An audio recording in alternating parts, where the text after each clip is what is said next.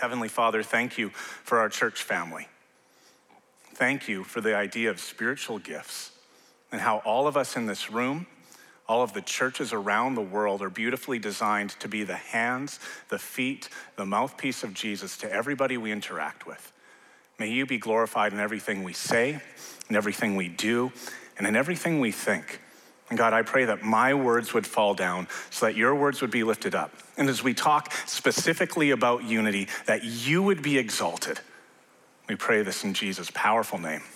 Amen you have your Bibles with you, I invite you to open them up to 1 Corinthians chapter 12. If you're watching online, grab a phone or a tablet. You can certainly download the app that's on the screen behind me. If you're in person, you want to have a physical copy, there should be Bibles in the pew racks in front of you. If you're brand new to church, Bible can be a little bit confusing. Thankfully, there's a table of contents. The Old Testament is everything that happens before Jesus. The New Testament starts with what's called the Gospels, four stories of the life and death and ultimate resurrection of Jesus. So, two weeks ago, ago, we celebrated that life, death, and resurrection.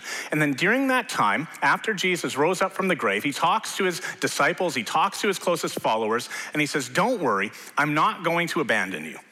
I'm going to send you a gift. I'm going to send you the Holy Spirit. When the Holy Spirit comes upon you, his power will overwhelm you. You will be gifted in the Holy Spirit to be my witnesses, my ambassadors, my good news in Jerusalem, Judea, and around the world. Last week, David did a marvelous job setting us up with a series on spiritual gifts. And he talked about the difference between spiritual gifts and natural talents. He talks about the opportunity that we have together to discover our gifts. And everybody who's a follower of Jesus has received a special spiritual gift. And what does that look like? And how does it exist to build up the community of God?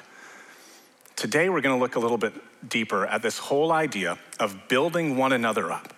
The spiritual gifts don't exist so you can show off and say, wow, I have the spiritual gift of prophecy and see what I can do. Oh, I have the spiritual gift of healing. Oh, I can teach really well. The spiritual gifts are there to build the body up. Here's what the Apostle Paul says to the church in Corinth For just as the body is one and has many members, and all the members of the body, though many, are one body, so it is with Christ. For in one spirit we were all baptized into one body, Jews or Greeks slaves or free, and all were made to drink of the one Spirit. I might miss some subtleties occasionally when I'm studying, but I think if the word body is mentioned four times in two verses and another 15 times over the rest of this passage, that maybe there's something there. So, for those of you who enjoy taking notes, we're going to be talking about the body of Christ. In the same way that our body is made up of many parts, so the body of Christ, the church, is made up of many people. Everybody who believes in Jesus is part of the body of Christ. And just as our bodies are beautifully designed to work together, the body of Christ, the church, is beautifully designed to work together. What makes the body of Christ so beautiful is how we're unified in our diversity. Think about the church for a moment. Where else do you see people who are men and women, young and old? Rich and poor, liberals and conservatives, black and white and yellow and red, and all the colors gather together to worship. Lots of different people attend school, but we're not all the same age. Lots of people would love to go to Oilers games, but simply can't afford it. Lots of people would like to be invited to that party, but never received an invite.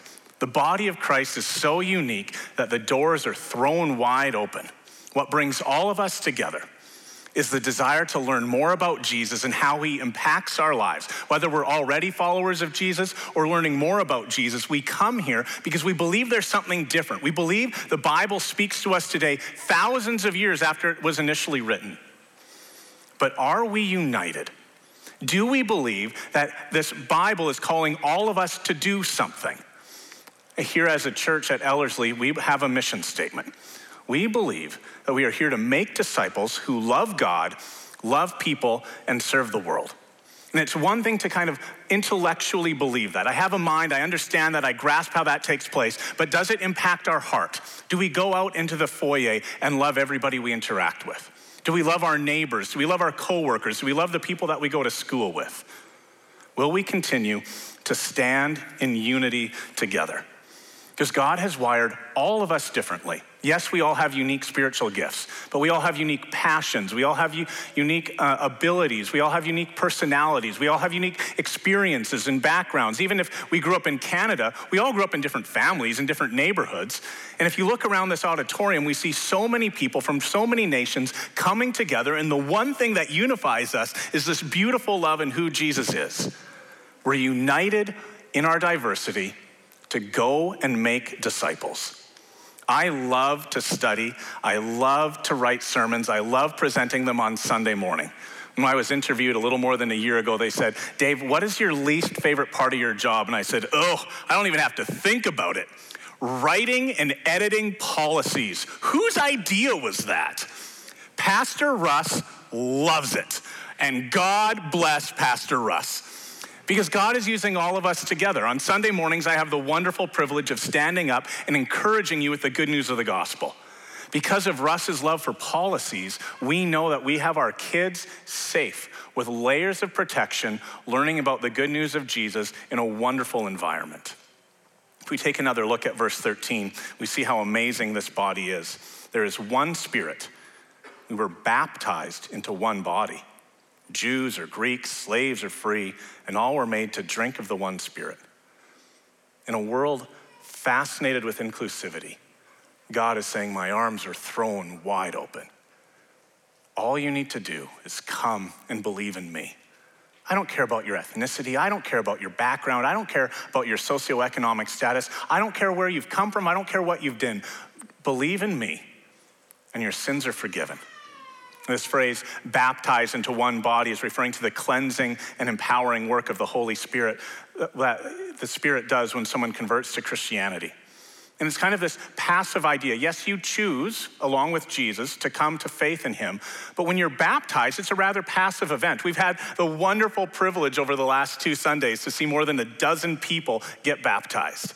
And when they get baptized, they go down into the water the water floods over them, washes over them, and they come back up. It's a passive experience.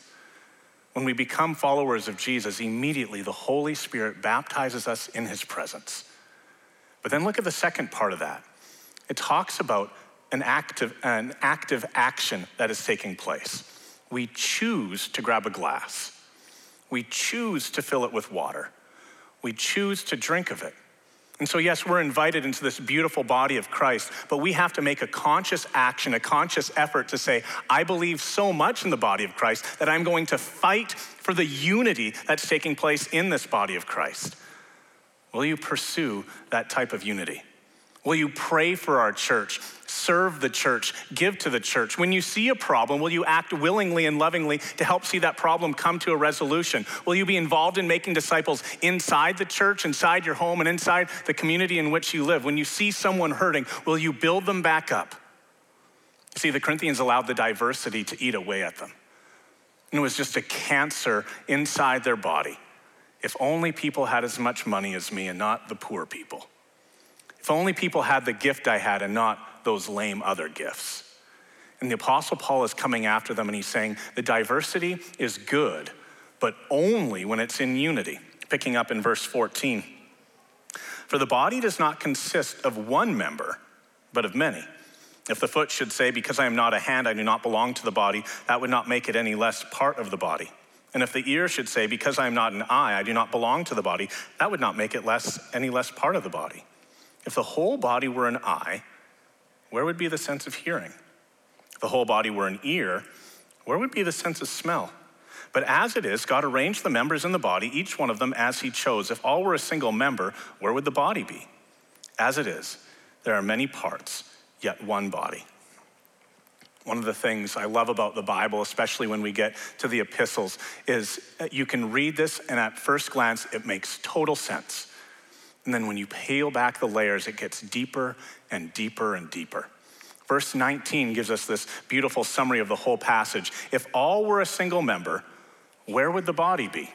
As great as the eye is, as wonderful as it is to see something, you would miss out on the beautiful music. If all you had was one big ear, you would hear conversations and be engaged in different ways, but you would miss the beautiful smell of the roses and the fresh rain that we had this past week. The church family misses out when one gift is elevated above the other. And the Apostle Paul is writing to the church in Corinth and he says, Don't you get it? You rich Christians, you can't look down on lower Christians. You Christians who have certain specific gifts, you can't look down on those who don't have the same type of gifts as you. Let's say we pooled all of our resources together and we brought in a top notch speaker. And this speaker is amazing, and the speaker is well known, and the speaker is well loved. And the speaker comes in, and you think, oh man, this person can actually make me laugh. Unlike Dave's lame stories, this guy is funny. And this guy has wisdom and knowledge and depth of understanding that is just rich, and I can't take enough notes. And this guy has experiences that transform our lives, but you have no tech team. So who cares how good the guy is? For those of you watching online, you wouldn't be able to see anything. And there's no lights, there's no mic, there's no screens behind me. And maybe you walk into the auditorium and you go, oh, this is really great, but there's no first impressions team. And you think, is this, is this church loving? Do they care that I'm walking in? Do they know how difficult it is to find the bathrooms in this place? What if we had no kids' ministry? And as much as we love kids, we think, oh man, they're a little bit distracting right now. I really want to hear what that guy has to say. Or you have nobody who's a custodian and you go to the washroom and there's no toilet paper or soap. Everybody works together in unity in all of our diverse gifts. Did you know that every Sunday morning here at Ellerslie takes about 75 people to pull off a service? That's a lot. That's bigger than the last church I pastored at. There's people who have gifts that are serving in the teaching ministry, in kids ministry, in Starlight ministry, in tech ministry, first impressions, worship, and so much more. I'm very grateful when people come up to me after the service and say, Hey, Pastor, good message. Do you thank the person who's always smiling at you at the doors? Do you thank the person who's teaching your kids at kids' church? Do you thank our techs who are working hard and are here from 7:45 to about 12:30 every Sunday morning? We work together, unified in our diversity. Now, maybe you're sitting here and you're going, but Dave, I don't really know what my role is. I don't know where I belong. And this is where there's a beauty of pulling back the onion and seeing the next layer in the scriptures. In our North American ears, we look at that whole idea of foot and ear and eye and mouth, and we go, yeah, that makes total sense. But it's a whole lot different to Middle Easterners. The word foot and shoe would be, basically be considered a four letter swear word. Think about even the scriptures itself. In Exodus chapter 3, Moses is walking around. He sees a burning bush. He walks up to the bush, and you remember what God says to him? Take off your shoes, Moses. Where you're standing is holy ground. The beginning of the Gospels, do you remember what John says about Jesus? I am not worthy to untie his sandals. The Last Supper, do you remember what Jesus does? Takes off his cloak bends down and washes the feet of the disciples. And Peter is appalled. That's not just 2,000 year old stuff, that's happening today. In 2003, the statue of Saddam Hussein was pulled to the ground and people took off their shoes and started beating it. In 2011, Egyptians gathered together in Cairo and lifted up their shoes, saying, Get rid of this president. He is a terrible and awful man. In Arab nations, still to this day, when you enter a mosque, you are expected to take off your shoes before you worship. What does Paul say in verse 15? You're still part of the body. Can you imagine the good news that is for a slave? Can you imagine working for a master and it's your job to take off the shoes, to take off the sandals, and wash the dirty, disgusting feet of others? And you hear this good news from Paul, and you think to yourself, there's a place in God's kingdom for me? A slave? Gifted by God to do good works? But it's way better than that. Verse 18 As it is, God has arranged the members in each body, each one of them as he chose. And so, what Paul is saying here is revolutionary. The world might judge you as worthless, but Jesus Christ, upon belief in him, is saying, Here is my Holy Spirit. I am going to gift you to do great things for the kingdom of God because the kingdom of God is unified in the diversity and everybody receives a gift. Doesn't that make you want to serve? Doesn't that make you say, God, what's my gift? How can I be involved? How can I see the good news of Jesus spread around our church, our community, and around the world? we plan out our sermon series well in advance. We're actually planned to next Easter. And when we were talking about the sermon series and what goes what and what goes where, we thought, well, where do spiritual gifts go? Is that something that we want to do in September or the fall? And as a team, we decided, no, no, no. The spring is the perfect time to look at spiritual gifts. It's a time for you to check out what your spiritual gift is. A week from today, we are committed to having a spiritual gift inventory up on our website. It's not going to be short, probably take you 20 minutes to do, be like 140 questions or so. But to take that gift and go, God, where have you gifted me? We're also teaching a class, I believe it starts May 18th, where you can get together with Pastor Russ, Pastor Joel, Pastor David, and to learn about what is my place in the kingdom of God. Where have you gifted me? And the timing, we believe, is actually perfect because over the next three to four months, we can say, hey, why don't you try doing something in the church? Why don't you shadow somebody on tech or in kids' ministry or first impressions? Where can you use your gift for the glory of God? It's a beautiful design, and we're unified in our diversity. Leads us to the third point. For the body of Christ to operate effectively, we need to be unified. Picking up in verse 21. The eye cannot say to the hand, I have no need of you nor again the head to the feet, I have no need of you. On the contrary, the parts of the body that seem to be weaker are indispensable. And on those parts of the body that we think less honorable, we bestow the greater honor, and our unpresentable parts are treated with greater modesty, which our more presentable parts do not require. But God has so composed the body, giving greater honor to the part that lacked it, that there may be no division in the body but the members may have the same care for one another. If one member suffers, all suffer together.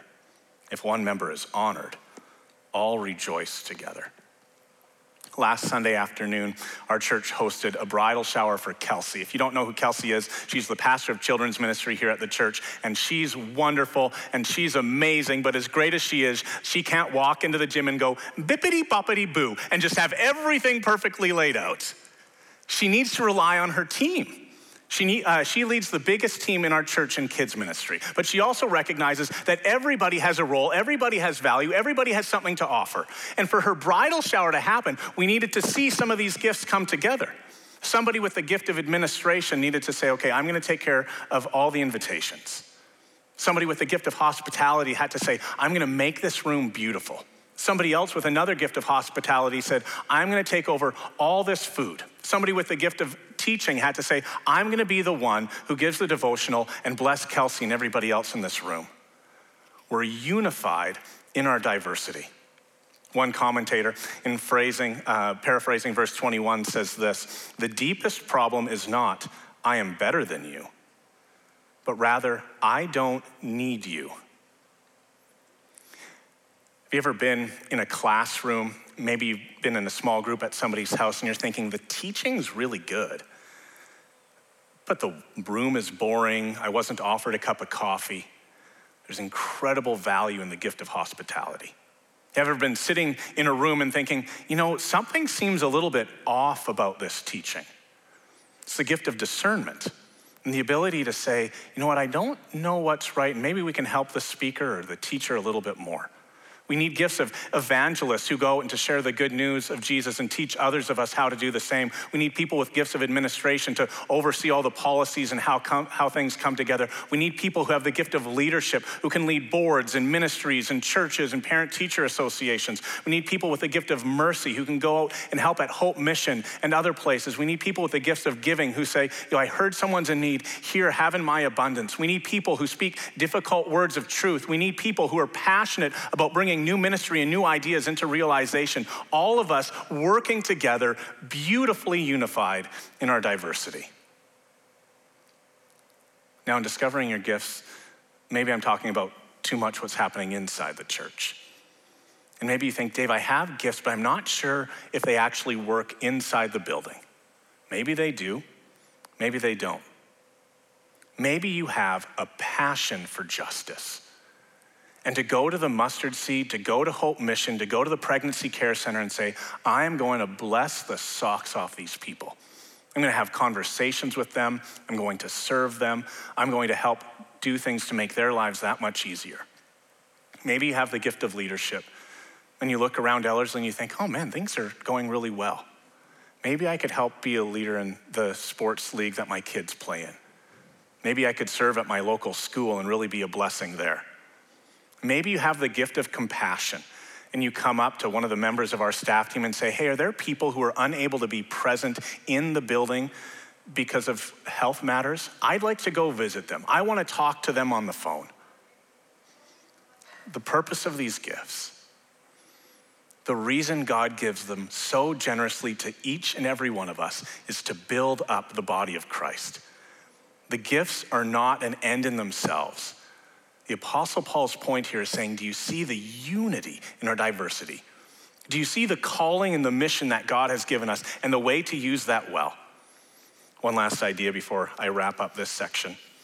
When we talk about spiritual gifts and this idea of unity and diversity, sometimes we run into um, what one pastor calls a gift tension. And you might think to yourselves, man, I am so passionate about justice and I'm so passionate about serving the people who live on the street. Why doesn't other people think the same way I do? That's a gift tension. And that's okay. But you're not calling us everybody to act the same way you are. You're calling people to raise the bar. Why don't you become a little bit more compassionate? Why don't you come with me just one time this year and see what it's like? Maybe you have the gift of uh, prayer and you love to pray and you pray for three hours a day and you look at somebody and ask them how much they pray and it's nowhere close to three hours and you might get a little discouraged. Just say to them, hey, how can I help you pray a little bit more?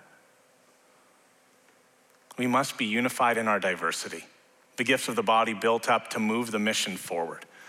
If you have your Bibles in front of you, what's the next passage about? After chapter 12 comes to an end, What's 1 Corinthians 13? It's the love chapter, right? Many of us have probably heard it at weddings. Many of us have probably heard um, pastors at weddings give beautiful homilies on it. But it's placed here right in between two passages on spiritual gifts. The Apostle Paul is saying, Yeah, we're going to talk about gifts of apostleship and prophecy and intercession and leadership and everything else. But love wins the day. Before we dive into the use of spiritual gifts over the next few Sundays, I think this is a, a, message that needs to be heard. We're here working together in unity. So, how does Paul wrap up? He talks about the variety. Verse 27 and following. Now, you are the body of Christ and individually members of it, and God has appointed in the church first apostles, second prophets, third teachers, then miracles, then gifts of healing, helping, administration, and various kinds of tongues. Are all apostles? Are all prophets? Are all teachers? Do all work miracles? Do all possess gifts of healing? Do all speak with tongues? Do all interpret? But earnestly desire the higher gifts. A number of years ago, I was dating a girl and things were starting to get serious. And so she said to me, Well, it's time for you to meet my mom and dad. And so uh, over Christmas, I met her mom and dad for the very first time, and four of us were in a room together, and girlfriend and mom slowly slide off to the kitchen, and I'm left alone with dad. I've already been a pastor for a number of years. I'm used to engaging with different people in ages and stages, and I'm not really nervous, but he did something that I wasn't expecting whatsoever. He looks at me and he says, I hear you're an alliance pastor. And I said, Yep. And he goes, Are you filled with the Holy Spirit? What came out of my mouth was, Yes, I am filled with the Holy Spirit. What went through my mind suggested maybe I wasn't as filled with the Spirit as I'd like to be. And then he did something I had never had someone do to me before. He points at my chest and he says, Are you, do you speak in tongues? I didn't know how to respond to that. I had no idea how to respond to that. If you're brand new to church and you're like, I don't even know what the pastor's speaking about, Tongues is a gift that's given to people. Most often it's used in a personal prayer time, sometimes in worship. Sometimes missionaries have incredible stories of how they stand up before a group of people they've never met before and start speaking in a different language that they've never learned. But there's this tension that happens. Check out again verses 29 and 30. and we'll see this passage that comes out are all apostles, are all prophets? Is everyone a teacher? And Paul is asking this, expecting the answer to be no. So, if not everyone is a prophet, if not everybody is a teacher, if not everybody is apostle, is everyone expected to speak in tongues? It's pretty obvious what the answer is supposed to be. Not everyone speaks in tongues. Not everyone is given the gift of mercy. Not everyone is uh, an apostle. Apostle, to my explanation of that is a spiritual entrepreneur, someone who starts new ministries, maybe become a church planter. Not everyone is called to teach. Paul isn't the only author who talks about this either. The apostle Paul says, you know what, we Peter, pardon me, we all have different gifts. In 4 verse 10, Peter writes, as each has received a gift, use it to serve one another as good stewards of God's varied grace. How has God gifted you? We don't know how many spiritual gifts there are. Peter Wagner is one of the um, leading experts on spiritual gifts. He has a book, he names 28 of them. A man by the name of John Thompson, a couple of you have gone through his small group, um, he lists 21 gifts. We don't know. And so rather than going through every single gift and having a 28 week sermon series, we're going to look at these gifts in three major categories. We're going to talk about word gifts. These are gifts that are spoken. People who are gifted by God to teach, to lead, to evangelize, to proclaim the good news of God. These are word gifts. Second idea is this whole uh, one of love gifts, where we deeply show the love of God. This is hospitality, it's justice, it's mercy, it's compassion. And then the one you're waiting for how is Dave going to handle it? The power gifts. How do we talk about tongues and prophecy and healing and gifts of miracles. It's not important how many gifts there are. What is important, and I'm hoping that I sound like a broken record at this point, is that we're unified in our diversity. One final thought, and I'll wrap up. You'll notice at the end of verse 31, it says, earnestly desire the higher gifts when we receive spiritual gifts, I believe they can change over time. The Apostle Paul suggests they certainly can as well. And so maybe you have the gift of prayer and you love interceding for people. And people come to you and they say, Hey, can you pray for me? This is what's going on in my life. And you love having that opportunity and that blessing. But as you pray more, you recognize, I think God might be giving me the gift of leadership. And I think that maybe it's not just praying for our church. I think God might be asking me to lead a whole prayer ministry for our church. Maybe you have the gift of mercy and compassion. Maybe you have the gift of evangelism. And maybe God is using you in powerful ways to shape people and to share the good news of Jesus with others. And the more you pray, the more you think, I wonder if God's calling me to become a church planter. I wonder if there's something that God is putting in my heart, and maybe I need to talk with uh, pastoral leadership or even district leadership and say, I, I think God might be asking me to really do something special couple weeks ago, we had Easter Sunday. I can't imagine what that must have been like for the disciples 2,000 years ago. You've been following Jesus. You're convinced he's the Messiah. You're convinced he's the Savior of the world. And then he dies at the beginning of Passover. What do you think would have gone through your mind on Saturday? Is it over? Is it done? What's, what's going on? And then Sunday comes, and people say, He's not in the grave anymore. He's risen from the dead. And then more than 500 people have the privilege of seeing the resurrected Christ show up in their lives. And Jesus says, Oh, I'm not abandoning you. I'm not giving up on you. I'm not going to heaven and letting you try to figure it out down here all by yourselves. I'm going to send you the counselor. I am going to send you the Holy Spirit. The same Spirit who is living within me is going to live in everybody who believes in Jesus Christ and confesses his name. As I mentioned already in this message, 50 days later, at the time of Pentecost, the Holy Spirit descends on the followers of Jesus. And he gifts them, and he, they speak in tongues, and they teach, and they preach, and they show mercy, and they have gifts of administration, and the people in the community are wowed. The Apostle Peter stands up at that time of Pentecost and he preaches a powerful sermon of all the Jews who are coming out of the temple because of Passover. And 3,000 of them say, I'm in, and get baptized that day. every one of you in this room, every one of you watching online, if you believe Jesus Christ died for your sins and rose from the grave, he has given you a spiritual gift. How are you going to use it in the church, in the community around the world to see the good news and the mission of God move forward? Let's pray. Heavenly Father, thank you for the spiritual gifts. Thank you for church unity. And may we as a church fight for unity.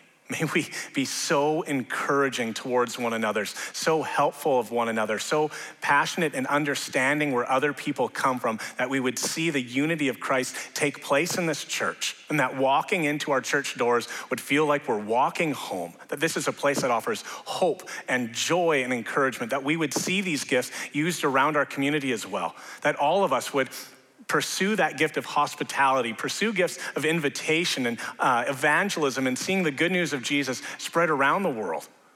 And God, we would see people come to faith because of the work that you are doing in us and through us. And we would tell our friends about what you're doing. That we would be unified in our diversity to see the glory of God move forward. We pray this in Jesus' powerful name. Amen.